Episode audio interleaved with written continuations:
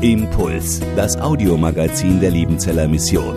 Predigten, Veranstaltungen und Specials weltweit am Leben dran. Impuls zum Nach- und Weiterdenken.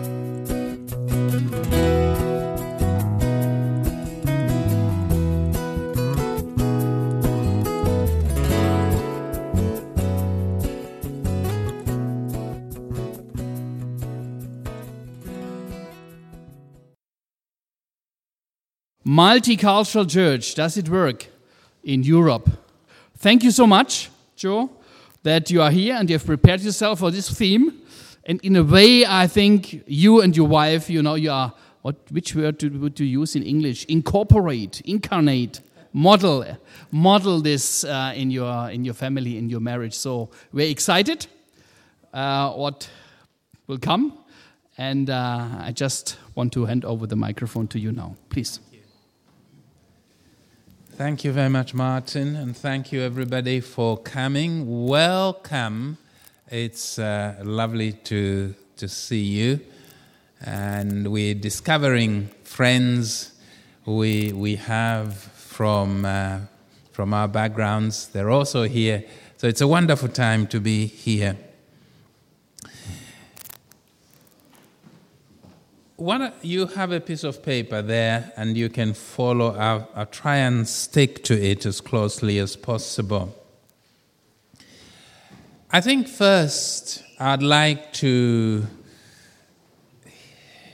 to share with you where I'm coming from as an individual and how I personally uh, have been involved in um, uh, multicultural life uh, initially, and then we'll talk about multicultural church and what that might involve.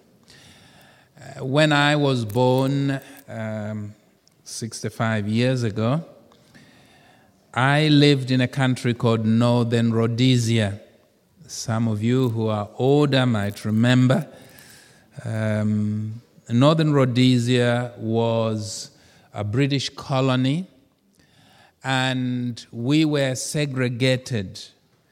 The white people lived over there, and then the Indian people lived here, and then people of mixed race lived here, and the black people, we lived over there. When independence came in 1964, it coincided with the time I went to secondary school. And because independence had come, the desegregation had taken place, and um, I, in my first class at secondary school, half of the boys in my class were white, the other half were black, like me. The church I went to was also similarly uh, seeking to integrate. And over the next five years, the churches I attended, and particularly the church I became a Christian in, again, they would have been equal numbers of white and black people.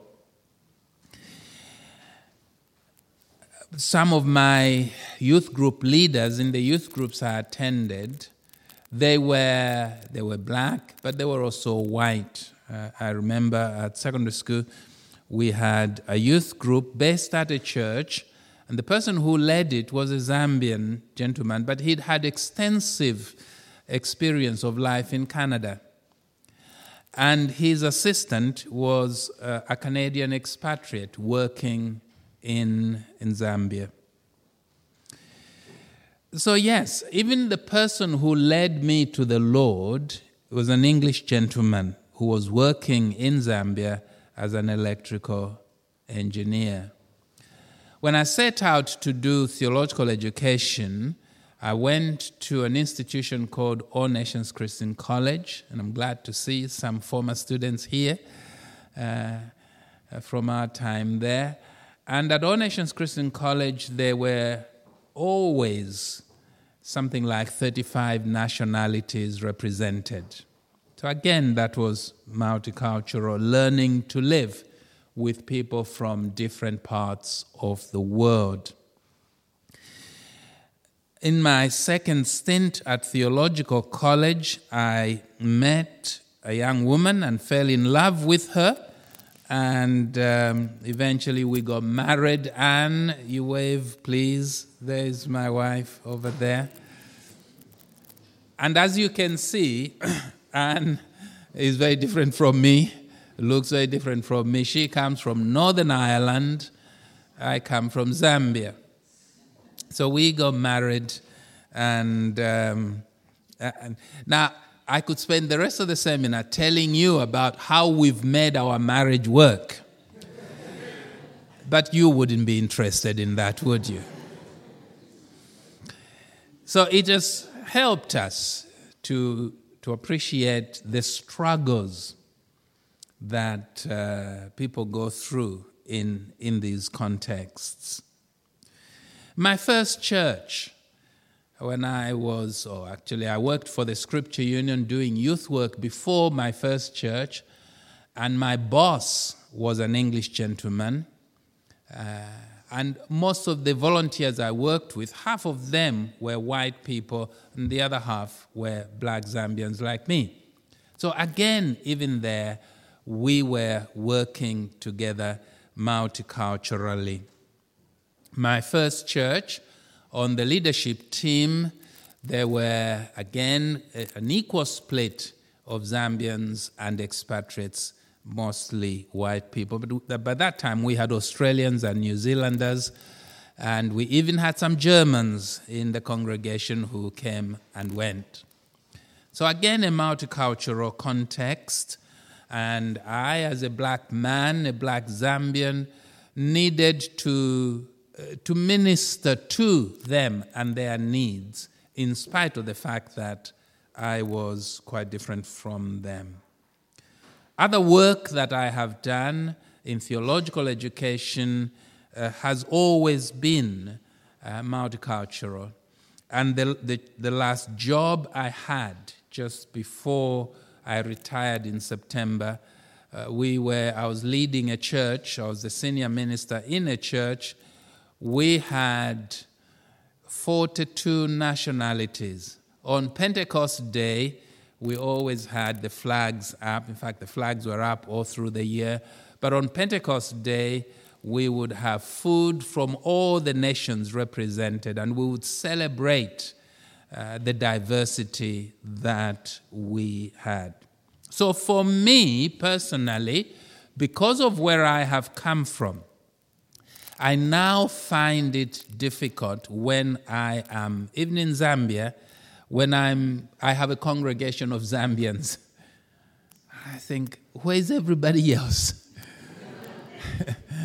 uh, so th- that's, that's my position. Okay, so let's, let's move forward. I was going to tell you that story about a church in Glasgow, but I told you that story earlier. So I won't repeat that story uh, here. You will remember it from, from the earlier session. So, what are some principles then to help overcome turning cultural differences into irreconcilable barriers to gospel cooperation? You see, this is, this is the nub of the problem. These people are different. They spit as they walk along the road. They don't know how to use dustbins. And if you're sharing a room or a house, the way they treat the toilets are very different from the way you treat the toilets. And there are a whole host of things. And eventually, it is easiest to say, look, let them go we will be here, let them do their own thing over there. That's the easiest solution. And it works, it works perfectly, because then we can carry on the way we've done things and they can go and do whatever it is that they, they, they should be doing. So, but that is not the gospel way. That is not the gospel way. And you, as um, Germans, have participated in gospel ministry for a long, long time. By conviction, you are multiculturalists.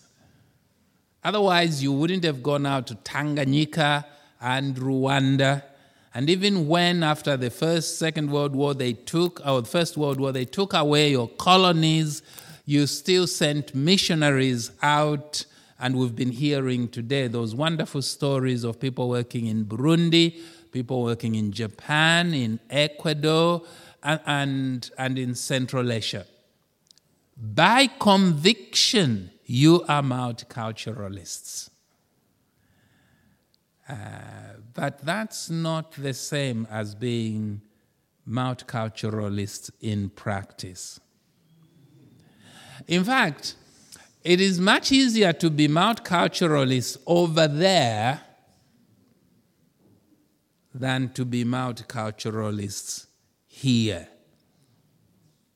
Very difficult, very different. But how do we move from turning the fact that they are different from us, uh, turning that into a barrier that makes it impossible for us to live together as brother and sister?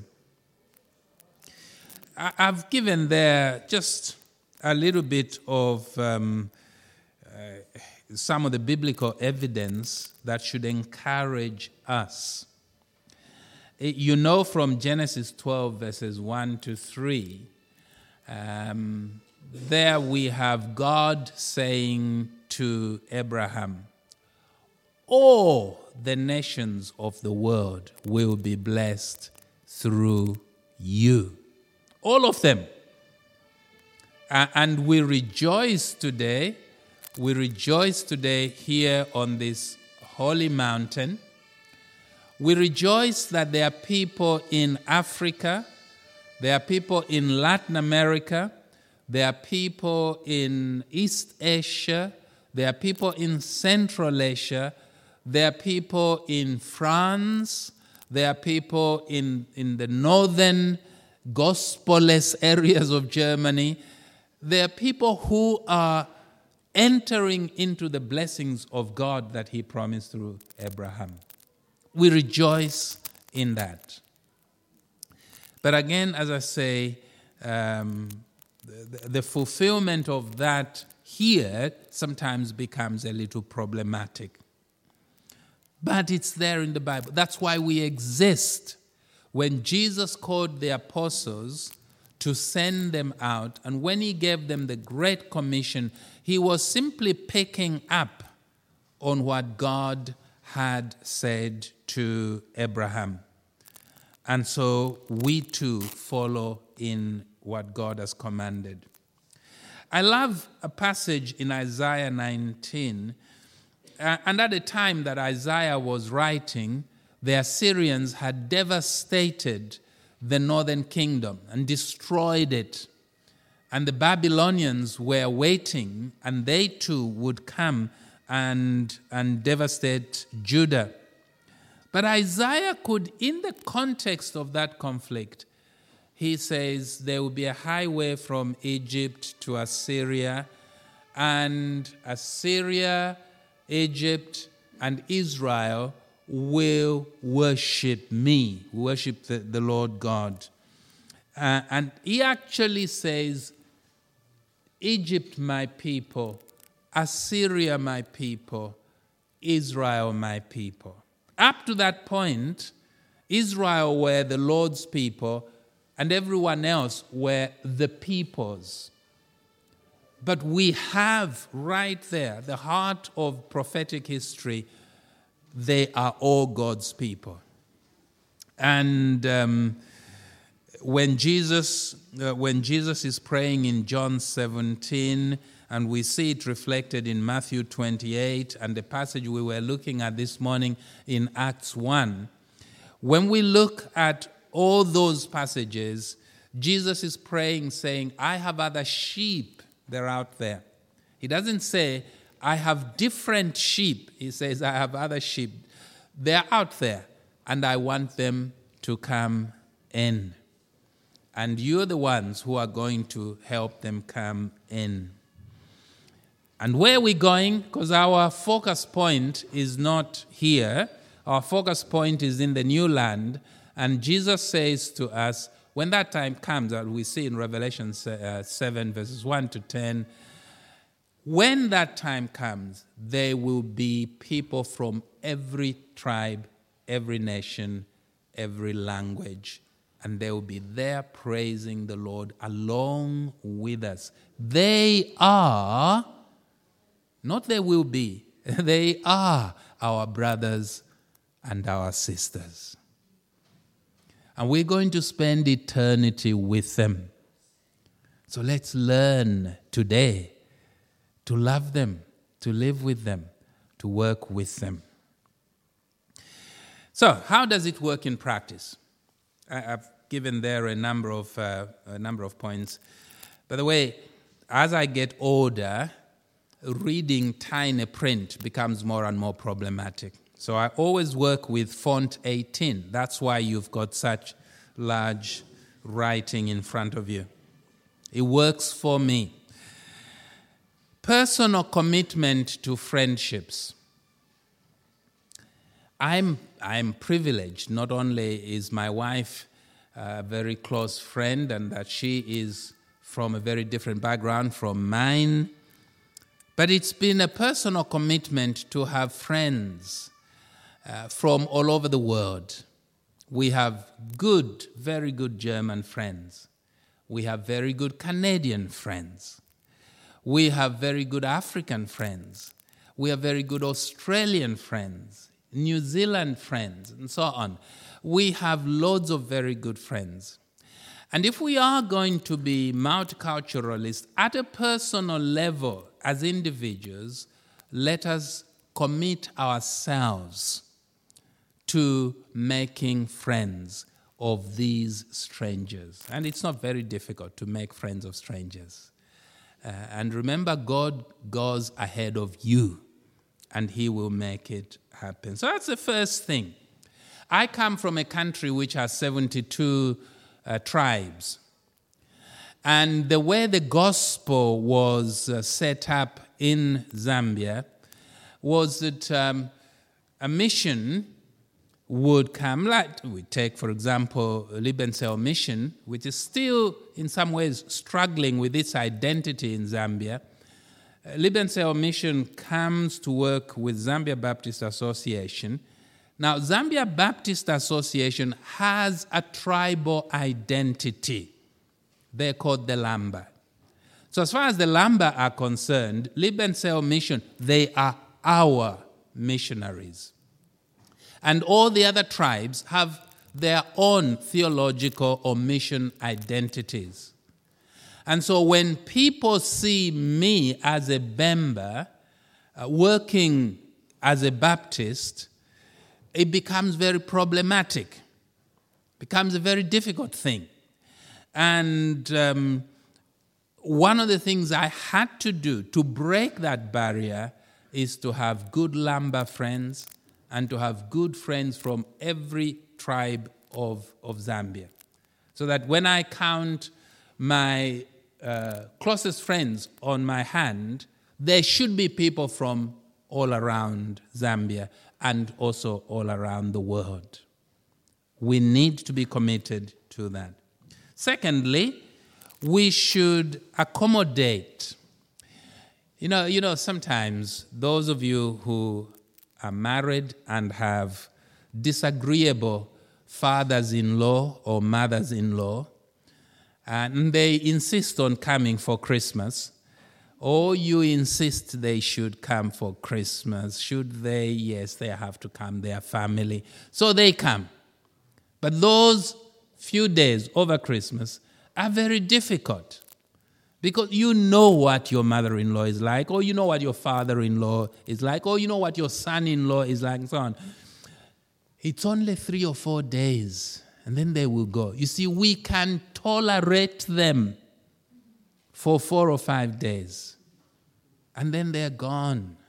No, we need to accommodate not tolerate.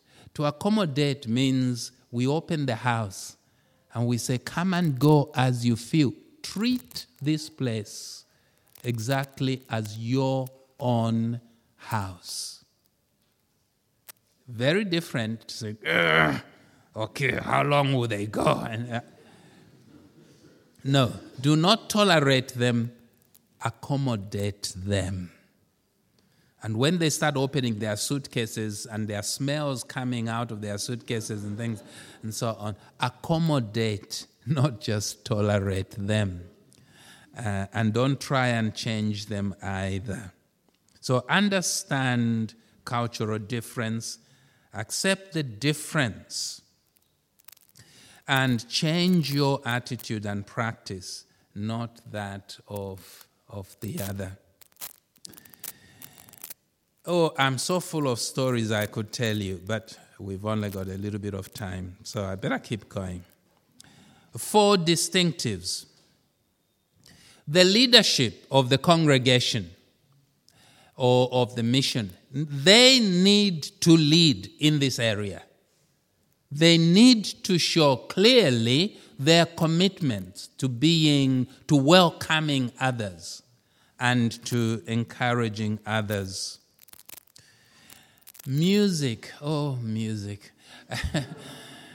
we, we've just joined the church because I retired in September. For the first time, we had to find a church to join. Normally, the church was given to us and we just went along. But we, had, we found a church, a nice church. The minister last Sunday, he got five people to talk about the things that give them joy in life and then in faith. And one man stood up. Uh, and instead of talking about things that give him joy, he talked about things that don't give him joy. When we sing new songs that are not in the hymn book, well, I don't like that. Well, I had to say that he said. I had to get that out of the way. Music is such, such a contested area. The young people come with their own brand of music, uh, but we are more comfortable in songs that were, uh, were written five centuries ago or two centuries ago. Uh, and that becomes a big thing. Let alone if the song comes from abroad. Now, oftentimes, we are happy for people to bring music from abroad, and we tolerate it. We know we are not going to understand it, but we, it, it's only for it's these missionaries. They are coming back and they sing strange songs. Uh, it won't last, and uh, it doesn't last. So we can get back to our ways. Music is such a big thing. No, the leaders of our music groups need to start learning music of other peoples, the people we are incorporating into our churches. The leaders, the, the whole choir or the whole band, they learn that music and they lead us enthusiastically in singing those songs. Uh, we had um, an 86 year old woman in our congregation, and she had served in the early 50s as a missionary in the Congo. And um, she, uh, we have a Congolese church as part of that congregation. And when they worship, oh Lord God Almighty, they, when we have 400 people in the English speaking congregation, we, we don't turn up the loudspeakers as loudly as they do. And there are only 12 or 15 people. They crank them up to 100 decibels or more. So one day I, I'd asked Ethel to speak in that congregation, and I went with her. And, and I whispered to her, I said, Ethel, they're a bit loud. And you know what Ethel said to me? She said, It's not what we can teach them that is important, it is what they can teach us. That is important. So we need to be committed. Diversity of music, embrace them in community, understanding that God is the one who leads us. And when we walk into the congregation where we are welcoming other people, uh, the, basic standard, the basic standard should be a person who walks through Bad Liebenzell and sees the kinds of people who walk the streets of Bad Liebenzell, when they enter our church, they should see all those people out there represented in here. And if they are represented in here, they should be represented on the platform party. And if they are represented, they should also be represented on the pictures we choose to put on our walls. There should be that commitment. Um, and also on our leadership teams, not just, well, we have to have a black face because it is politically correct to do so. No, tokenism is not in the kingdom of God. We accommodate, we include because they have something valuable to teach us. Now, I can go on through page two and all those things that I have listed there, but you can see, in a sense, they they're self explanatory. And perhaps just to say one, one more thing under organizational intentionality, an awkward word meaning we've got to determine, we've got to decide this is what we're going to do. And one of my, my best stories, uh, working as a mission consultant for a church organization, I went to the city of Bradford in northern England. And in the city of Bradford, uh, we were in a church not unlike this, and we were looking around, and there was uh, there were two English women, and I got talking to them, and I said, "And what are you doing in this place?" And they said, "Oh, we are learning Urdu." Urdu is a language from, is it Pakistan as well as parts of India? And immediately in my mind, if they are learning Urdu, they must be preparing to go to Pakistan or India to be missionaries.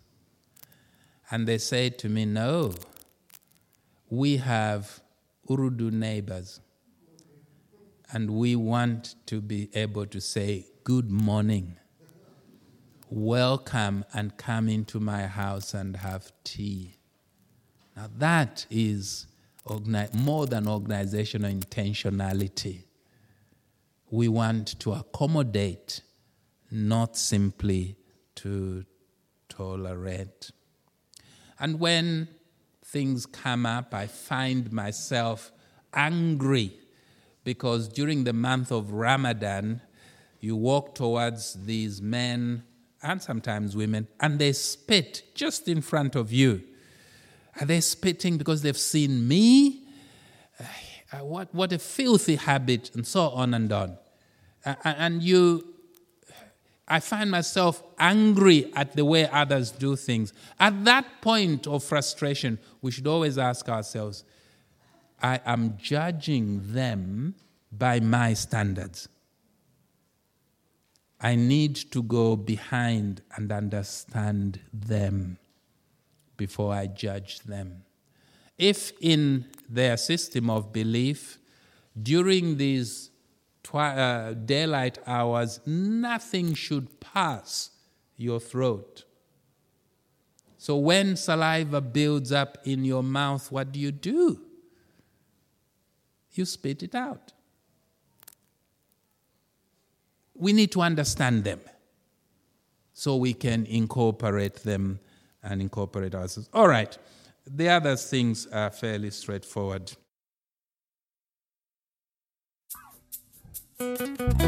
Impuls ist eine Produktion der Liebenzeller Mission. Haben Sie Fragen? Würden Sie gerne mehr wissen? Ausführliche Informationen und Kontaktadressen finden Sie im Internet unter www.liebenzell.org. Die Liebenzeller Mission produziert ebenfalls das Fernsehmagazin Weltweit am Leben dran. Informationen zur Sendung und zum Empfang gibt es unter www.weltweit-magazin.de.